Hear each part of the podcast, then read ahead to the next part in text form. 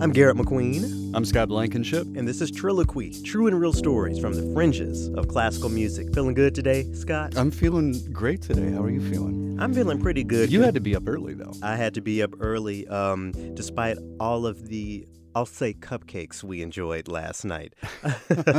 no, we're allowed to say that we drink, right? Um, well, uh, that happens. How are my martini shaking skills? How would you, how would you rate me? Uh, I'm I'm really disappointed that I've been drinking vermouth for this long. Well, some people Because yours were better. Well, some people like drinking the actual vermouth, but I uh, I just season the ice with the vermouth. You know, something I learned in my days of bartending. Being a uh, being an artist oftentimes includes working in the service industry or some outside um, music job. So you know, I spent many many many years being a bartender and and shaking a really nice martini is one of the things I learned along the way. Even though you like vodka. I mean, I'm not. I'm not that guy. I'm a gin person. You like it dirty. So the the kinds of martinis you drink are just a little um, below me. I'll say. but but I'm but I'm glad that I can shake a good one for you. But you've turned me on to gin though. Yeah. I guess I was just drinking the wrong gin. Or- Maybe. or, maybe it was a bad bartender because that can ruin somebody's perspective. Well, when you talk about gin, you know there are, you know, I, when I was a bartender, I used to say there's no such thing as house gin or well gin. Right. Uh, up, up here they say rail. There's no such thing as rail gin because it takes so much care to get a nice bottle of gin um, onto the store counter. You might as well buy one that you know that you know is going to be nice. And uh, and none of these gin brands are writing me a check for shouting them out, so I won't. Right. But I have favorites. Well, uh, if look, if you're listening next time you're in uh, St. Paul, you want to pay me a visit, I'll tell you what kind of gin I think is the best. Fair enough. Um, and that gin and the vodka in your case helped a few of the conversations get a little loud Isn't at one it? point. isn't it interesting how those things facilitate that? in vino veritas, as they say. yes, correct. Um, uh, you mentioned what? What? Okay, let's just go there. What movie did you mention? Um, and you got a line from it that kind of got me upset for a little bit. The commitments. Okay, so there's this scene in that movie where um, some uh, Irish guys, they're from Ireland, right? They're in They're- Dublin. They're, looking at um, a James Brown video, and eventually the conversation gets to, "Oh, well, we're the we're the black people of Ireland," Mhm. and that sounds innocent enough to a lot of people, but for me, I was upset because I could you- tell. you're equating blackness. Excuse me, you're equating blackness with oppression. Like, can you can you not understand why I would instantly be upset at something like that? Um, the fact that you saw that 30 second clip, yeah, I could see where you got there. Uh, and, But and my point uh, about when, you know, when things, as you said, started to get a little bit loud, my point was that you don't have to go back very far in history to find evidence that English people have oppressed the Irish and the Scottish for centuries. And my point was that white on white crime has nothing to do with black Americans. Why are you pulling us into that and comparing us to the oppressed people? Okay, first off, I didn't do it. They did it in I'm not the movie. I'm not blaming you, okay? Okay, but what and, and this is how we got loud last night. I'm not indicting you, Scott. but my question is, what is what is the problem with using? It help me understand where the problem with using that metaphor lies. Because all right, let's let's say that um let's say me and my boyfriend um separate something very unfortunate happens and I'm walking around here um trying to find a date I met and I and I come in and I say, "Man, Whenever I go out, I feel like I'm the Scott Blankenship of the bar. You wouldn't like that, would you? That would be inappropriate. Me equating being single to who you are, because you have nothing to do with my relationship status, just as black Americans and the black diaspora has nothing to do with Irish, uh, with English oppression of Irish people. Does that make sense? It does. It's the same as But- it's, it's the same reason why we don't say, "Oh, that's so gay." Why are you equating something bad or something distasteful or something you don't like with a person's sexual preference? That was my only point. Okay, so let's. fr- I, I okay, thank you, and I understand that. But do you also understand how that metaphor can be powerful for a white person? I, it's it's I, I can understand how that metaphor is powerful for a white person as far as far as acknowledging that inside of that powerful moment is intrinsic racism is an is an inherently racist statement. That's what that's where I feel like people get lost. So um, if you disagree with me, um, too bad. because But that also led to the conversation about that whole uh, time frame as far as movies were concerned. We started talking about John Hughes movies. yeah, Uh, your 16 Candles, your Pretty in Pink, right. um, these sorts of things, uh, where all of this was just sort of normalized and we accepted it and, and loved it as part of our experience growing up. Because in the mid to late 80s, that is where, you know, I would have been 15 to 20 years old in that time frame, and that's an impressionable time. yeah, yeah, And so now to turn around and look at it and re- and have the realization that that was wrong, it is that that I think is a great the the perfect example of cognitive dissonance. Yeah. you're confronted with something that conflicts with everything that you grew up with, and you don't want to go, oh well, I'm a piece of crap then. because, let's let, let's let, let's go back to a previous conversation we were having. So we were talking about my being a bartender. Um, the last bartender job I had, I was actually fired from. the The only time I was fired from a job uh, in my life so far, anyway, uh, and and uh, I was let go because I I said behind the bar, racist language and racist activities are an intrinsic part of what it means to be white in America. And what you're telling me right now validates me because what you're saying is, as a teenager, this very impressionable time in your life, this movie that played such an important part uh, of of you know your the the way you consume media or whatever is intrinsically racist, at least from my perspective. And this is a a celebrated film you know, uh, um, among so many people. So, how can you tell me that you can celebrate racism and also be separate from the from the structure of racism in this country? Does that make sense? it does. That's what I- I'm saying. That's yeah, all I'm saying. I, I, and I don't know how to respond. I mean, for, thing. for for me, the response is, you know, as as the late Maya Angelou said, um, when you when you know better, you do better. That's that's not the exact quote, but but that but that's all it is. Acknowledging the power structures at play and how that affects media. You know, we talk about music. Um, and, and, and everything else. We really have to take a step back and consider the problems that so much of this media intrinsically has. And that, and that of course, um, includes classical music and the culture surrounding classical music. You know, uh, from, from my perspective, those power structures um, manifest today in the way we're expected to, and when I say we, I mean black people or, or other people of color, the way we're expected to sort of behave in certain um, in certain environments. And um, here in a few minutes, uh, you're going to hear from um, from Katie and Delaney, who I interviewed back in February, and um, one of the uh, when I invited them to um, up to my hotel room for us to uh, record this audio, one of the first questions they asked was this. So I invited y'all up here, and before um, before y'all came up here, I think Katie, you were like, "So how how trifling are we allowed to be?"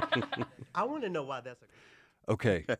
One of the main themes in your interview is code switching, right? yeah. Okay, so now for people who have heard the term and they don't have a firm grasp on it, code switching is So, I guess colloquially speaking, I would call code switching the difference between your street voice and your job interview voice. okay. You know, or or just kind of shaping your affect or the way you communicate based on who you're communicating with, based on sort of systemic rules and and and unspoken guidelines when it comes to what's um, quote unquote professional, what's what works for the workplace, and okay. and and that's something that um that black folk definitely have to deal with all the time when it comes to speech and appearance. You know, I wear dreadlocks, and there have been jobs that I've been turned away from because they were asking me to cut my hair, and um and and I didn't want to do that. And you know, being a black classical musician,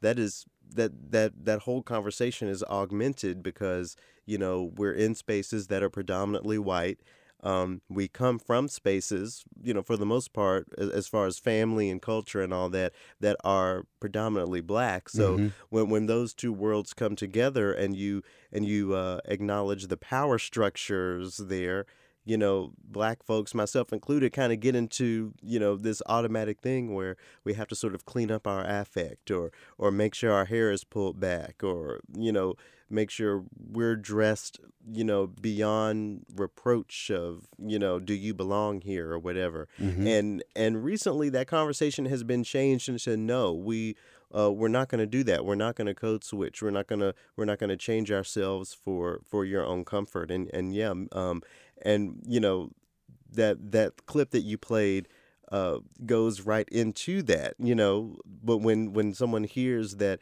you know, I work for American Public Media and I want to interview them, the first right. thought is, okay, well, let me make sure that I'm not, you know, being offensive. Let me make sure that um, when in reality, you want to capture them being their real self, right? And and so so that's kind of why I asked them that question, like where where where where does that come from? Because you know I don't know about you, but I want the organization we work for to be seen as one that's open and inclusive, and where a person can be themselves. Because that's certainly you know what I do and what I'm sure you do. Um, but but that public for better or worse. But yeah, but but that public you know per- perception and not just with us but just media organizations across the board you know kind of kind of live in that space of okay i need to i need to you know get my mm together before before you know I, I go and talk talk to these people.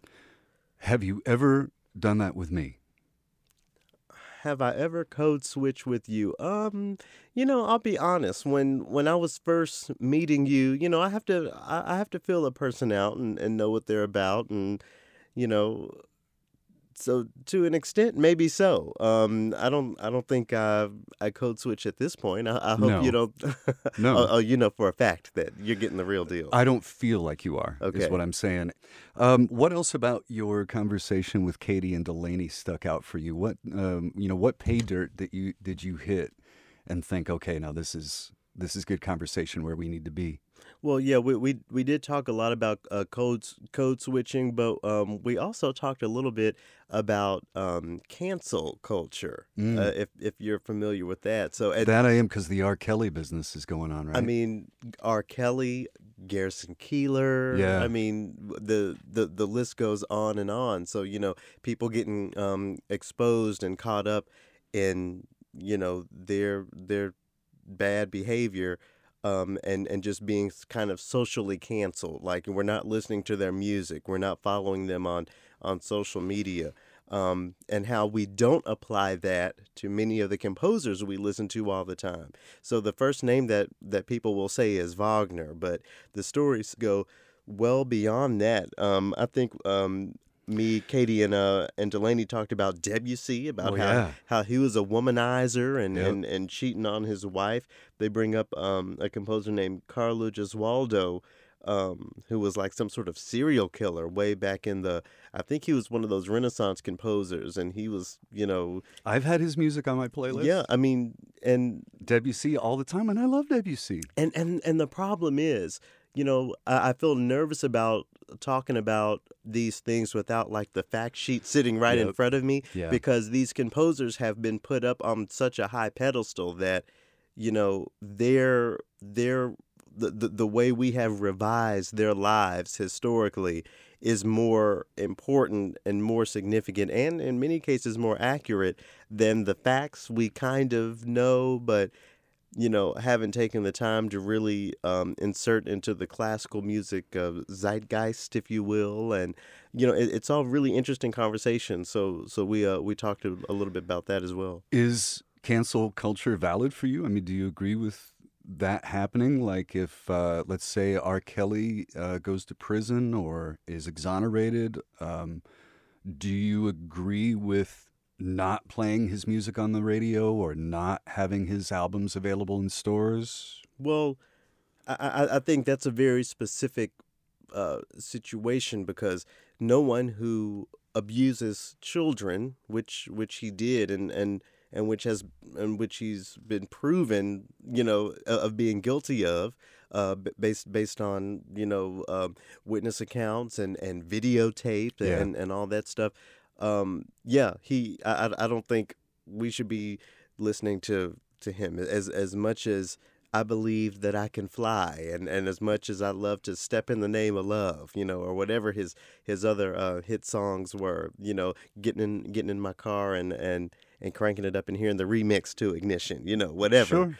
Um, Can he, you- can you- he's a he, he he you know he he has abused children. So for for me, I don't feel comfortable celebrating him. You know, but but one one that was a little more difficult for folks, specifically black people, was Bill Cosby. Yeah. You know That was hard. That that was a tough one because you just didn't want to believe that he would do something like that. Of But course not. you know, but but that goes back to you know believing women, believing their stories, and I did. You know, so I, don't you know I don't watch the the Bill Cosby show. Not not that I really was anyway, but you know we we have to believe women and we have to put their stories ahead of our perceptions of you know the men they're they're accusing. I think. Um, is there anything else about your conversation that stood out, or should we just get to it? Um, a, a lot of great stuff. Um, I'll, you know, ag- again, they host um, a podcast called Classically Black. We talk a little bit about that. Uh, we talk about um, what they're doing over at the Eastman School of Music. They're they're both students there, and sort of uh, sort of that dynamic. Um, we talked a little bit about their um, upbringing. I believe Delaney is from uh, Southern California. She's Yeah. from not too far from uh, where I lived when when I was over there, and um, yeah, just just a, a lot of really great conversations. They're so fun to talk with. I think they represent again sort of that fringe of classical music. You don't see or hear young women uh, like them every day. Um, yeah, and I, I I think it was a really great conversation that we should just go ahead and jump right into. okay, so so let's get in it. So I invited y'all up here, and before um before y'all came up here, I think Katie, you were like, so how how trifling are we allowed to be? I want to know why that's a question. Why why or well, I know why that's a question, but I kind of want to dig into why that's something as black folks got to always explore. You know, it's like we we we code switch ourselves depending on, you know, who we're presenting ourselves in in front of. Okay, so you mentioned code switching, and that's funny because I, I told Delaney like I don't really do that anymore. You know what I'm saying? Like I, I okay. I would say there's a time and place, right? There's always a time and place. Like I'm not gonna go like for example in my in my lesson with with my teacher. You know, I don't go in there and be like, hey yo, so you know what I'm saying? Like help me. That's because he's older than me. Yeah. He's a professional. I'm a professional. It's like there's time and place. But that like white voice that I had in high school when and when I was in AP classes and I felt like my blackness wasn't good enough for people, like I stopped doing that. Like I mm-hmm. literally what I, what you see with me is what you get. You know what I'm saying? Like I'll say I'll say, you know what I'm saying? When I'm talking Right. to whomever, you know, Right. because there's a time and place. I'm not gonna roll up on my grandma and be like, hey yo, so oh, my grandma lit. like, my grandma, she cooler than me. She like, so why are you hanging out with me when this party's going on? I'm like, so, let me be me. but this whole code switching thing, like honestly, when I met Katie, like I'm like low key from the hood, but I I still do that code switching thing. What, what's that what's low key from the hood? like i mean my mom tried to like sort of push me like out of just being like just being in that all the time Mm-hmm. especially like i changed middle schools to like go in a whole from? different um i'm from i'm from inglewood california Shout out Inglewood. You know, uh, when I, I went to grad school at USC and I lived in Oh. Baldwin Hills. Oh, And everyone used to call it the good hood. yeah it is it is that's where all the black doctors and Yeah, lawyers yeah, yeah, I love yeah, living like there. Dare Heights, yeah. But anyway, Inglewood. Yeah, but um, that's where I'm from. And in, in in seventh grade, my mom was like, you know, we're gonna try to find you like a whole different setup. Like, so I we we didn't move, but I was you know taking a bus two and a half hours to get to school. Yeah, and, and and that kind of stuff. But so the code switching thing was like very real for me. And last year at Sphinx, we were in Okay. we were in a session, and you know you studied with Lecolion, right? Oh yeah, shout out Lecolion, Washington. Right. He was talking about code switching and how um and you know how how much of a big deal it is for people to have to like turn themselves off in certain in certain situations and Katie was like, "Mhm, that's why I don't do it." and and I was like I, it literally never ever occurred to me just to not do it. So, and just so we make sure that we're not leaving anybody behind, how would y'all define code switching? What what is code switching? It? I change the tone of voice that I use, the inflection. I'm very like, I, I just make sure that I'm uh, that I always f- uh, seem welcoming and like very I don't know like professional Yeah, all the well time. spoken. And see, you Yeah. you say welcoming, but I think really what you mean is non-threatening. Yes, yes, Yeah. honestly, yeah. Like not make looking mad all the time. Yeah, I can't like I, my face is never uh, like I feel very buttoned up. Like I'm not at ease at all. Mm-hmm. You might like talk like this, you know what I'm saying? Like I don't know. I, yo yo customer service voice. your customer service voice. Yeah. Jo- job interview accent. Yeah. It, it seems like that's you know a particular challenge for you know those of us who are black and in classical music. Mm-hmm. I mean, I don't know. I, I'm I'm not trying to code switch for nobody either, but I'm also. You know, it's difficult for me to think about raising my hand in a rehearsal and, and like, yo, maestro, measure um, Yeah, so that's, 57. what, that's what I was talking about, like the time and place. You know, I'm not gonna be like, yo, Muti, so that's Bowen, ain't it? You know, it's what's like good with this. What's my, my good? homie, my, my homie Muti, the big, the big homie Riccardo. Um, the part we just passed. Oh, what you mean? That part, joint. That joint ain't. We gotta do that again. Like it's a time and a place, but um, I I don't change my voice anymore. You know what I'm saying? I have mm-hmm. like a voice. You know, if I was in an interview, I might speak like this. You know, I'm talking to you, I might speak like this, but. This this is not very far from how I speak to my friends. It's because I just got so tired of like I can't. And the thing is, I can't even show you. I, I can't find that white voice if you literally if I put it in Google Maps. I have no idea where it went because it's like I was just so tired of like changing myself. You know what I'm mm. saying? Right. Like I'm good enough the way I am. You know, like I can I can say, and it's also like this stigma, like just because you might not pronounce all your words and like you might have a little twang to your voice, like you're uneducated, you're not good enough. Like no, I play the viola, I play it well, and like I listen to Cardi B and I talk like this. You know what I'm saying? Like. I don't know. I just I just got so tired of that. I'm grown now. you Right. know? Yeah. Right. it's like I don't care. And the people who want you there, you know, I, I, they'll they'll respect that. You know, I there's professors that listen to to us speak. I, I mm-hmm. speak like this in class. I'm in graduate seminars. You know, music education seminar. I speak like this in class. So it's just like I don't know. But the reason why I asked about the trifling thing is because you know you that. over making here at NPR whatever like Gara upper echelon. Right. You know, he Oh, he been no. He got my, my producer. It is My pro- producer. I'm like producer. Shout out, shout out Scott Blankenship. And he, Listen. he been in orchestra. He been he up here. You know, so I'm not gonna get on here like, hey, so what's good? You know what I'm saying? but you, but, and and you know you can you can joke around and say all that, but you know one of my challenges is that I never really get to have a lot of the conversations I want to have mm-hmm. because we aren't in the positions that I'm in. You know, like some Yeah, sometimes I feel like shoot, well, you know, what if what if BET do they, do they need a classical department or I mean, they might what's could. up? You know.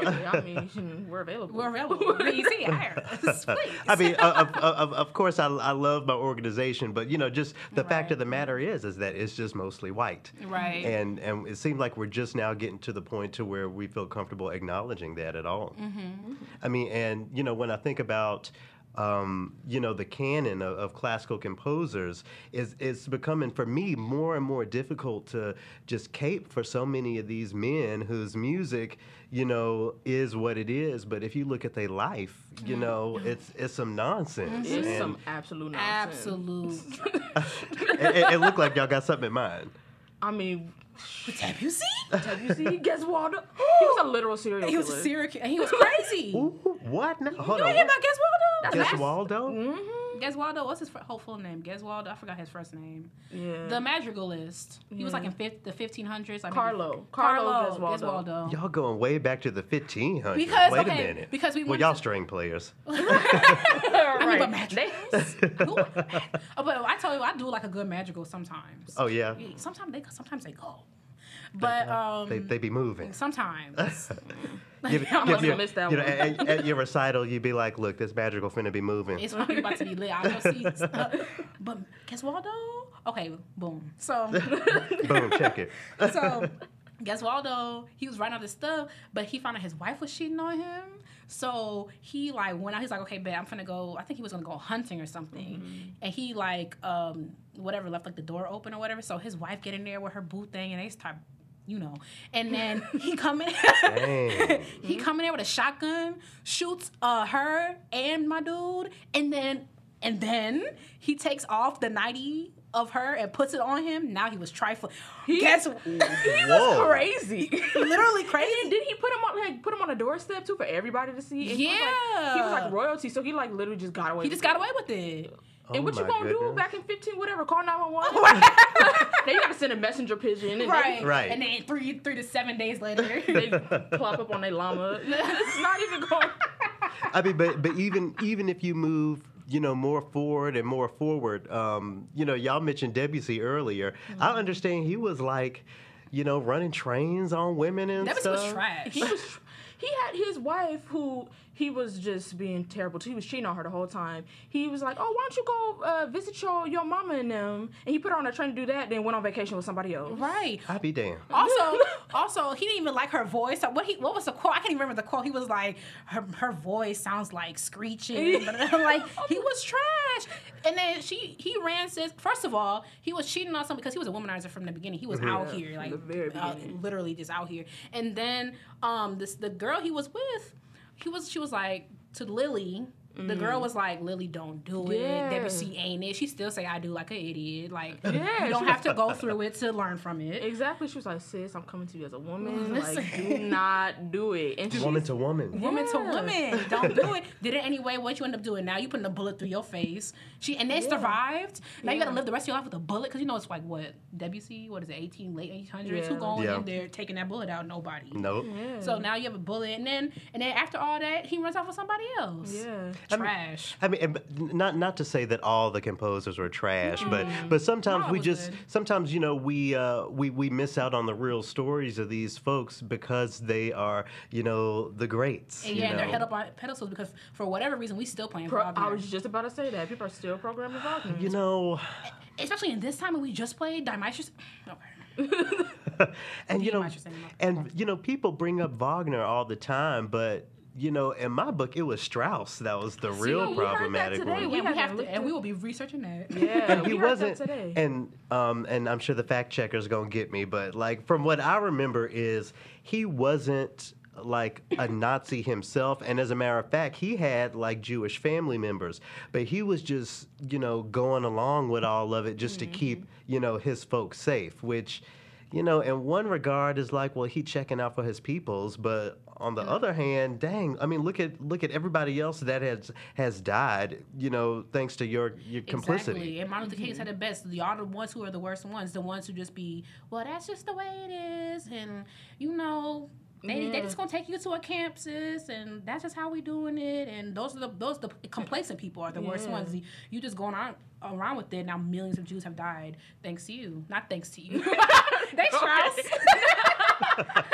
Dang. thanks for your waltzes and killings. nah, but you know what I'm saying? Like Yeah. complacent people, you know. So it's like a I see what- it's like a double Yeah. Yeah, and then you know when I think about you know the composers of the past in this um, Me Too era, I feel like you know we ought to give more of the women composers you know shout outs and and and and their time in the spotlight. You know, um, maybe a week ago or something on my show, um, I had the uh, Clara Schumann piano concerto.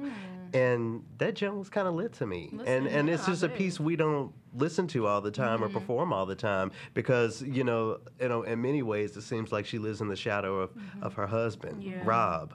Meanwhile, uh, and that name is like cursed these days mm, who gonna be the next person named their child Rob well it's probably gonna be some folks it's probably gonna be a book. Cause, mm Ooh. but it, anyway we- that, that's that's a that's a whole nother That's a that's a whole whole nother nother thing. thing. um, so anyway, so um, you know, this podcast is about you know telling some of the stories and getting some of the perspectives of you know people in classical music that you don't always hear from or that you may not think of as classical musicians. But you know, we come in all different types.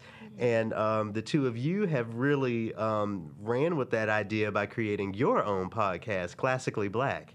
What what what in, what inspired that? Where, where did that come from?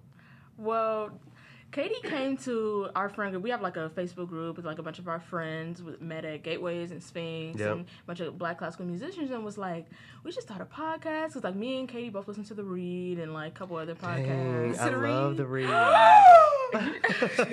oh my gosh, The Read. shout, out, shout out to the read. Shout out to Uh, Ray, Shout out to that theme music, and I, I I wonder how many people will would turn that on and not know what that's from Right. Right. because it's Sister Act two, right? Right. Sister Act two. Sister Shout, shout out to all the all the nuns and all the everybody that helped make that possible. when I remember when I first got into the reading, they played the I started it, and I was like, oh yeah, this is it. Because I was like, because I was like, where is this going? And the beat dropped. I was like, oh okay. right. But but anyway, you say listening to other podcasts kind of inspired you to you know Yeah, because um, Katie was like, so let's start a podcast, and you know, some people are on board, some people are like, mm, I don't know if I got time for that. So it really started with like a bunch of other people, Ooh, and it it slowly but surely narrowed down, and and we had like all these things like, oh, we're gonna release on this day, we're gonna release on this day, and eventually it dwindled down to me and Katie who have a great rapport with each other. yeah yeah it's great. And um and we were just like, listen, we've been talking about this for too long. Let's just go ahead and, and, and, and, and get it on wax, as they Yeah. say. But it was something that we really needed, especially like going to a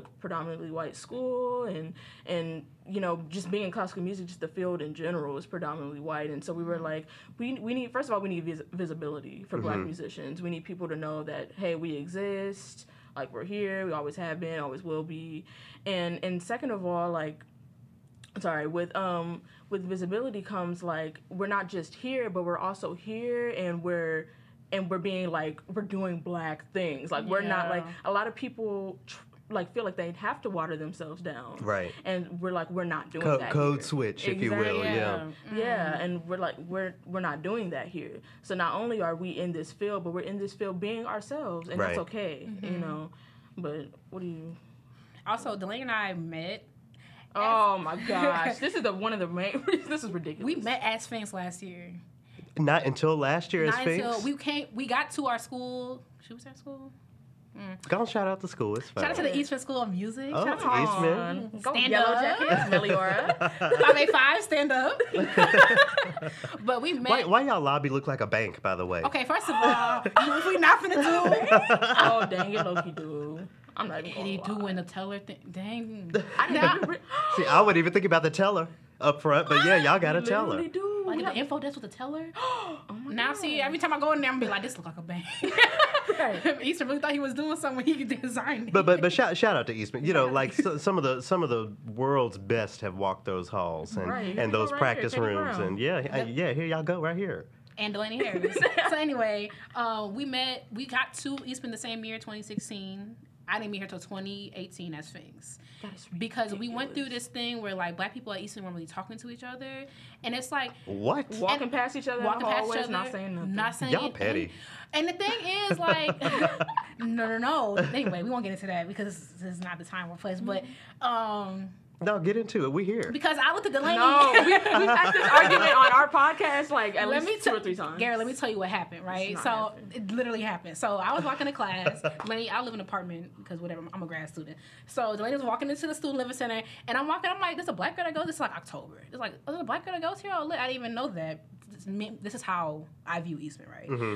And I was like, so you know, I smile. Whatever. I'm from the Midwest. We smile at people. So. So I smile. Delaney looks the other way. Goes into the so No, no, I would. The, you know what? Th- something that I know about myself, I would never ever do that. I would never ever do that. I'm like, I probably did my version of a smile, which can be just like whatever. Because on my passport photo, I thought I was smiling. I literally Meanwhile, looked like, like, she's about to do five to ten. Now, of course, D- Delaney got to flex a little bit and let everybody know that she'd be traveling international. I, I have two stamps on my passport. no. two, two more than a lot of people, though. yeah, that's true. And a passport. That's true. But um, I did not do that. That whatever. So I was happen. like, I was like, so this is what it is. Like I, and especially like in my undergrad, mm-hmm. I was like the only black person in my program. So it was like And where was that? Illinois State University. Okay, shout out to them. Yes, 309. Go Redbirds. So when I was like, okay, so this is, this is what classical music is. This Yeah. is this is black people being more comfortable talking with their instruments than talking to each other. And I guess you don't want to be seen talking to only, only other black person in the room. And I'm like, this kind of. Why not though? Exactly. I think people are embarrassed I by love it. it. but meanwhile, like I go in the room, I'm like, so Right. y'all Right. at? right. My people at? but it's like I guess people are embarrassed to be seen talking to the only black person in the room because it's like, of course they're talking to each other. Mm-hmm. You They bet not. Okay, well, this is a public service announcement to everybody black at music school. If you have a black uh, colleague, uh, somebody that's in school with you, go be they friend. Yeah, Exactly. like honestly, because it's like I- imagine, and then I did a festival. I did Gateways. Shout out, sh- and shout out to Lee Koonce because he, he's Oh, the founder of him. Gateways, or not the founder, but The executive you know, the director, executive director. And like he one of the like wokest people you'll ever meet. Listen, if you love like, if you sit down and talk to him for 15 minutes, you be ready to shoot pick your afro out. man, Lee, I love Lee. but anyway, Gateways. I met at Gateways and I was like, this way, this is not classical music. Like this is not this is not what we're doing. Like so that after that we were like, okay, so what are we doing? Like I went to Delaney as fans. I'm like, so we go to the same school. What are we doing? And then we started talking to each other. And then people we used to walk by, we used to walk past Richard, not say nothing. Now we hang around with Richard like all the time. It's like we like. And then Delaney was like, let's have a let's have a Black Student Union at Eastman. oh, dope! And y'all put that together, and that's the thing now. Yeah, we just got established like um like Students Association recognized uh, this year, and we're doing a concert for Black History Month. All black composers, all black musicians at Eastman, and and there are so many people that are like, wow, I really like wanted this, and this is exactly what we need, but just never did. it. And I'm like, and me and Kate are sitting around like we hanging out in her apartment. We're like. We have to bring other people Yeah, into other this. Yeah. people could be here with Yeah. us. And we, now we do spades night. I learned how to play Yeah. spades at Eastman. You know what I'm saying? Who, how many people could say that? Who can Okay, say but that? but me too. but which Joker's the big Joker though? See, listen, now you're gonna listen. Like, I only played once and I forgot. But Richard taught me. The big joker, and and this I know this is controversial in the black community. The big joker is the joker that's color. Because one is in my cars, one be black and white and one be color. Mm-hmm. The color joker is the big joker, but a lot of folk think the joker with the instructions on it is the big joker. Oh, we haven't gotten to that level yet, but Oh. we just, we just table this conversation and then. But for now, For well, now. so we we were mentioning um, the Gateways Festival, and I'm sure there are a lot of people that don't know what that is. So you know, that's a week long thing where um, black classical uh, musicians from around the world, you know, come together and uh, play music and kiki and and do all Literally that. Kiki. Oh my goodness. You know how how is you know it. You'll have a lot of people that'll be like, well, you know, classical music supersedes everything and, you know, it, it rises above. But at the end of the day, you know, the Gateways Festival is all black and it just feel a little different, you know? Absolutely. First of all, like I've never when I was in Gateways, I, I have yet to take um, orchestra yet at Eastman because grad students are only required to take one year. So I was already at Eastman for a year. I, I was like, okay. So I did Gateways, and I was I was in my school, and I was on Kodak stage, and we're playing Rachmaninoff with like an amazing pianist, and I feel like the stage is lifting, and like I've never been in an orchestra that sounds like that. And I'm not talking about like, of course, like CSO sounds great and Boston Symphony. I'm not talking about like black people with like an incredible amount of soul, an incredible amount of like history. And shout out. Stewart Goodyear who was playing piano. I'll tell you, my edges were receding. I was like, I mean, Ed, Ed just looking every, where are my where my edges? edges? Right. Like, where are the edge? It's just like you listen to a recording, it sounds even better than it felt on stage. Yeah. I've never, and I still have yet to feel that. You know, mm-hmm. since I've been in that Gateways Orchestra, like it just feels like absolutely amazing, and everyone's playing with like all the passion they got. And it's like it was just incredible, and it was like I wish it always felt like that. You know what I'm Yeah. saying? Like I wish. And the way we sound, everything's all now seasoned and Yeah. like Well- marinated, well seasoned. well Right. seasoned, Yeah. like salt, pepper, some more stuff. 'cause Yeah. that's, Right. that's the base seasoning. You need like Yeah. you need the stuff after that, like the exactly. Lawry's Right, and yeah, the put a little paprika in you there might at the top. some lemon pepper. Yeah, Right. yeah. garlic powder. Garlic powder. You heavy hand with the garlic depending powder. what the doctor said, some garlic salt. Y'all, y'all don't do the little. Excuse me. See, I have my mouth watering thinking about. it.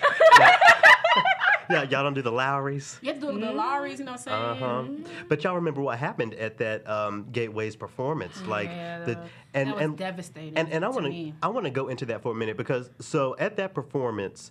Um, you know, it looked like there was uh, students from this black school, predominantly black Mm-hmm. school, there to see this black orchestra do their thing, and I mean they just was cutting up and and like the performance had to uh, stop midway through. Uh, I had never experienced I've that in my life. Experienced that. I and could like not they believe that they were all escorted off and like the space i found myself in is you know are we the snobs now are we the ones who don't care about you know the the black youth for for kicking them out of this con well we didn't kick them out but you know like i mean what, what what do y'all think about that whole conversation? It, it's real touchy for me. I, I don't know because you know there are people there that are trying to enjoy that concert Right. but like what does it mean for black youth to just not you know be interested enough in it to not start cutting up and disrupt the concert? Hmm. I think that one of the things like I don't think that we are the snobs for that because it, it comes from a place of like for me it was a place of like disappointment.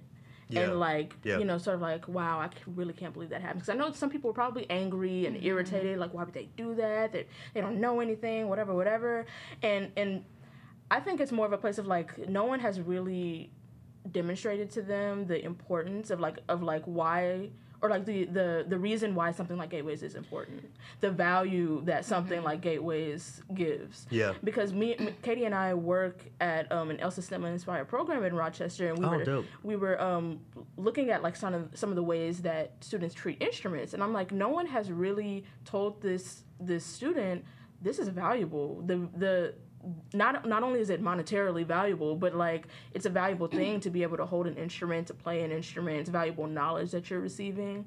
So I think that that's sort of like something that a lot of black children maybe they they don't have access to. yeah And so I think that that's part of the reason why that happened. And and I know that it's it's amazing for people to see black people on stage like uh, at gateways and that's something that i definitely would have would have been uh, you know would have needed to see when i was growing up as a musician. But at that point i was already playing the bass. I was already you Yeah. know in orchestra and and I already you know sort of liked it and whatever. But when kids are coming from a place where they only play their instrument one or two times a week or you know th- they haven't really found their groove in it they don't think they're good at it yet I feel like that sort of education aspect of like this is really something that could help you this is something that you could do and this is something that could take you places in life Yeah. would, would have really helped that And it seems like a cultural thing because, you know, black folk, you know, for years now, we have, you know, seen the possibilities of getting into, you know, rap and hip hop and, and all this stuff. And you can even go on into jazz, you know, um, there, there are a bunch of artists out there doing that these days, but we just aren't quite there with the classical. And again, you know, sometimes I feel like, you know, they're right in, in a way. I mean, what what connection should they have to this music? I mean, despite the fact that you know it was all black, um, you know, an all black orchestra, a black conductor, a black piano soloist at, at that performance. At the end of the day, we were playing Rachmaninoff. You know, so you know what what what does what does that mean? I mean, what what can we really say about you know a black a little black boy or a little black girl not being interested in something that at the end of the day doesn't have a lot to do with them. I mean, I remember looking at that performance, and at first I was very irritated. I was like, "This is so embarrassing! Like these are our youth acting this way," and I was like, "No, someone failed these kids because Right. you can't just." You can't just bring them to a classical music performance, and that, that's not fair. I don't know what went into that whole thing. I don't know who they were. I, you know, I don't know what school they came from, what summer program they were at. But you can't just bring kids to a classical music performance and be like, these these are black musicians and a black conductor and a black soloist, and you should appreciate this. You know, especially they have no context of, and they might, they're not dumb. They Yeah. know what a violin is, Of they know what course, an yeah. orchestra is, they they know whatever. But it's like they know a conductor stands up there, they know a soloist. Like kids know these things. You know what I'm saying? But it's like you can't just expect them to appreciate this, and no one they weren't prepared for that. So they don't know how to sit in in a concert hall and listen to music and why do you have to be quiet when you listen to it and Yeah. and how, what does this even mean and why is it so long and why is there three movements and why don't we clap in between like who prepared you for this and and what do you listen for Yeah. and and why and why is this why are black musicians doing this so im- important you know what i'm Yeah. saying and it's like I- remember telling delaney a couple of days ago i had a when i, I taught public school briefly before i, I went to eastman Oh no, you did. I, oh, Miss- Miss anyway, I taught public school briefly um, in a very uh, I don't I wouldn't say it was impoverished, but I've never in a in a context I've taught orchestra before. Yeah. I had my my class was half white, half black down the middle. I've never seen so many black students. And I my first period class at high school, the beginning orchestra or whatever. Well, they played. Never mind. And um, they they were like intermediate orchestra. And I had one student that gave me a lot of trouble. Now, if anyone knows my teacher personality, that didn't really bother me because I mean we could go Miss there. Brown don't play. but at the end of the day, whatever, he still gave me trouble. And when I put my resignation in, when I was going to Eastman, he was like, "Man, I never had a black teacher before." And I'm like, "And you cut up in my class this much, See, you, and you, you- never, and you probably would never have another black orchestra teacher." right. And it's like, but kids don't, they're not there. You, someone has to bring them there. You know what I'm saying? Mm-hmm. Like some kids might be like, "Oh, you black, you teach orchestra," and some kids are like. So the Girl, orchestra boring. right. I don't want to be here. My mom making me be here. My counselor making me be here. Like kids have to be brought there. Mm-hmm. You know, so you put them in this space and like, why are they at Eastman and why there's so many people here and what these black people doing up there and you know, some it's just like that's why that happened. You know, you could be like, this this piece is by Rachmaninoff and you could listen for this. Like you hear the bassoon do that thing. Like you don't have to just listen right here. You could the violins are doing this thing and the soloist like is taking this melody and he's gonna play it first and then he's gonna elaborate on it. Yeah. And these are things you could have done and like that might have happened anyway you know what i'm saying That's but true. something tells me that like they don't know why this is important you know you have to be you have to be told that you know like kids were explaining like barack obama like they grew up in in whatever this country is and they so they knew that barack obama being president that's a big deal Right. you know Right. that you have to treat these things you take them to ballet you take them to they have a black teacher you take them to the orchestra hall it's like the same thing mm-hmm. why is this important you know so that's why I, like that was that's at first i was disappointed and i was like nah something went wrong Well, I'm gonna flip that question back on y'all. Why why is classical music important to you?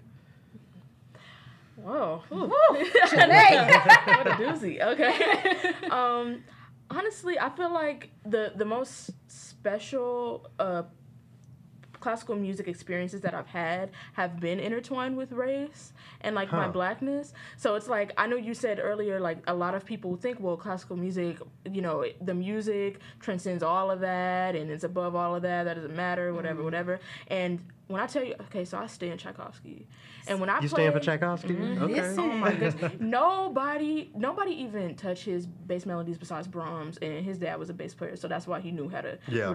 Because no one was writing bass parts like that. Nobody was. But anyway, I get all these goosebumps and all these feelings like you know when you're playing something that you really, really love with Tchaikovsky. However, like even though a, a white composer can still do that for me, I you already know my favorite concert every single year is Martin Luther King Day Inner City Youth Orchestra of Los Angeles because uh, the founder and executive director Mr. Dickerson, Charles Dickerson, Yeah, shout out to Chuck. I, oh my god, he's done so much for me. I love him. but um, he wrote a piece called "I Have a Dream," and it's the it's Martin Luther King's "I Have a Dream" speech, and it's set uh, to music for symphony orchestra and chorus.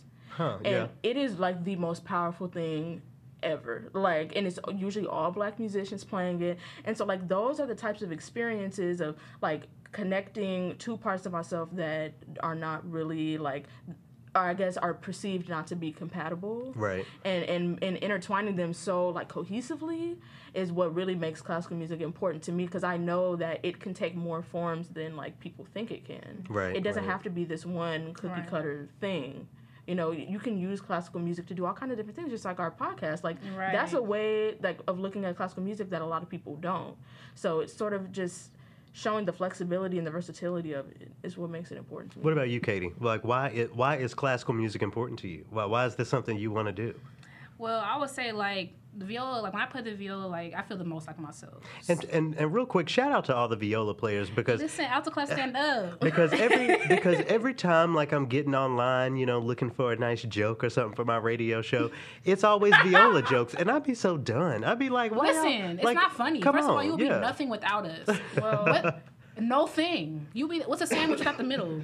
You, it's bread. Bread? I love bread. You can't say that to me because I literally eat bread by itself. It doesn't, it doesn't like it's like peanut butter and jelly. It's like I want a peanut butter and jelly sandwich, but I want no viola. Okay, you're gonna get two slices of bread. Like you, you are nothing without the viola. So it's like yeah, shout out- y'all shout out to kiki viola. and da da da. No, like, and you know we you know we share a piece of music by Weber, the um the Hungarian and uh, Hungarian andante and rondo. did he write that for B- bassoon? He wrote that for uh, viola, but um, I think his brother uh, Weber, his brother played bassoon, and his brother was like, "Man, let me play that, man." And and now it's and now on, it's like more of a, a bassoon piece, you know. Well, But listen, But like, anyway, you know, anyway. I stand bassoon because we always in the orchestra together. We Dude, might I used have, Yeah. we might.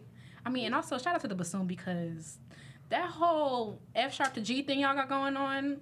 Oh, you took methods or something. But listen, I was like, See, I didn't even know. so why I gotta do all this to change one little note? Yeah. I know.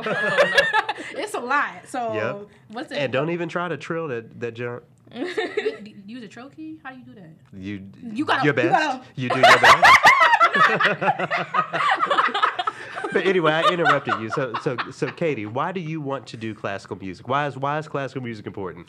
when I play the viol, I feel most like myself. So I want to hmm. do whatever I can do to always feel like that. You know what I'm Right. saying? Like, and it, it gets hard because like you start off real hopeful and then you get into it, and it's like hmm. it's auditions, it's juries, it's and it's like and when it gets like too overwhelming, I'll be like, ah, if I play Mendelssohn time, it's like I just step back and be like, why do I, why do I like this? And it's like.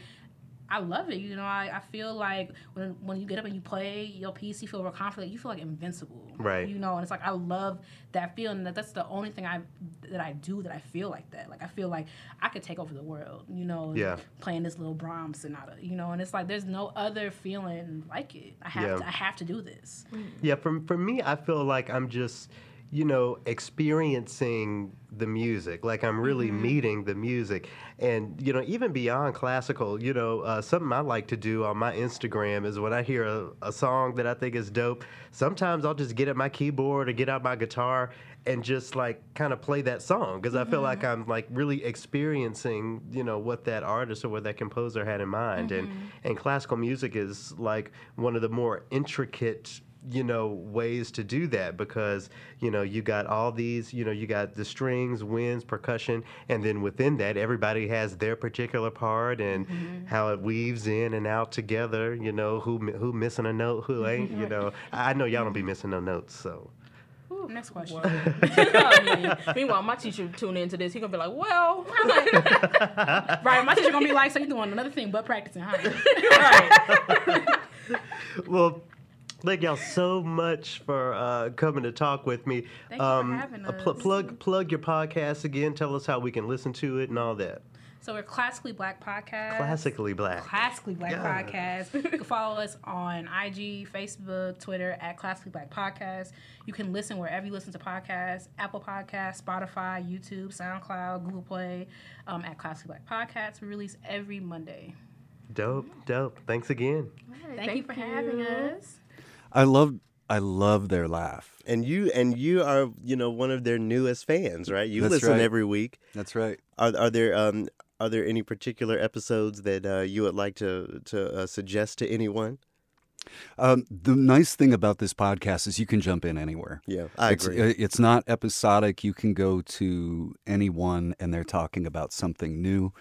Um, uh, no, I I just started started at ground zero yeah, for yeah. me and and just listen to it. If you're looking for real, honest to goodness, like almost eavesdropping in on what it's like to be not only a, a classical musician in school, but a black woman uh, in Yeah. in school, then this is a great place to start. And and they also are up to speed on all the, the pop music, the hip hop, the rap. It's Oh, it's all it's all in there. Yeah, and it was really great talking with them. So that that was the first um, interview I recorded while at the Sphinx conference.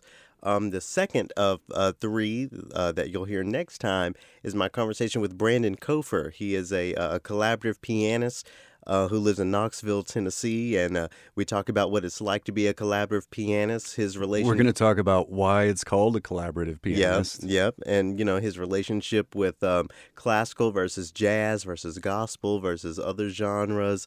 Um, yeah, it's it's it's going to be a, a really great conversation, and I uh, can't wait to share that with y'all. It's coming up next time on Triloquy. Bye. Bye.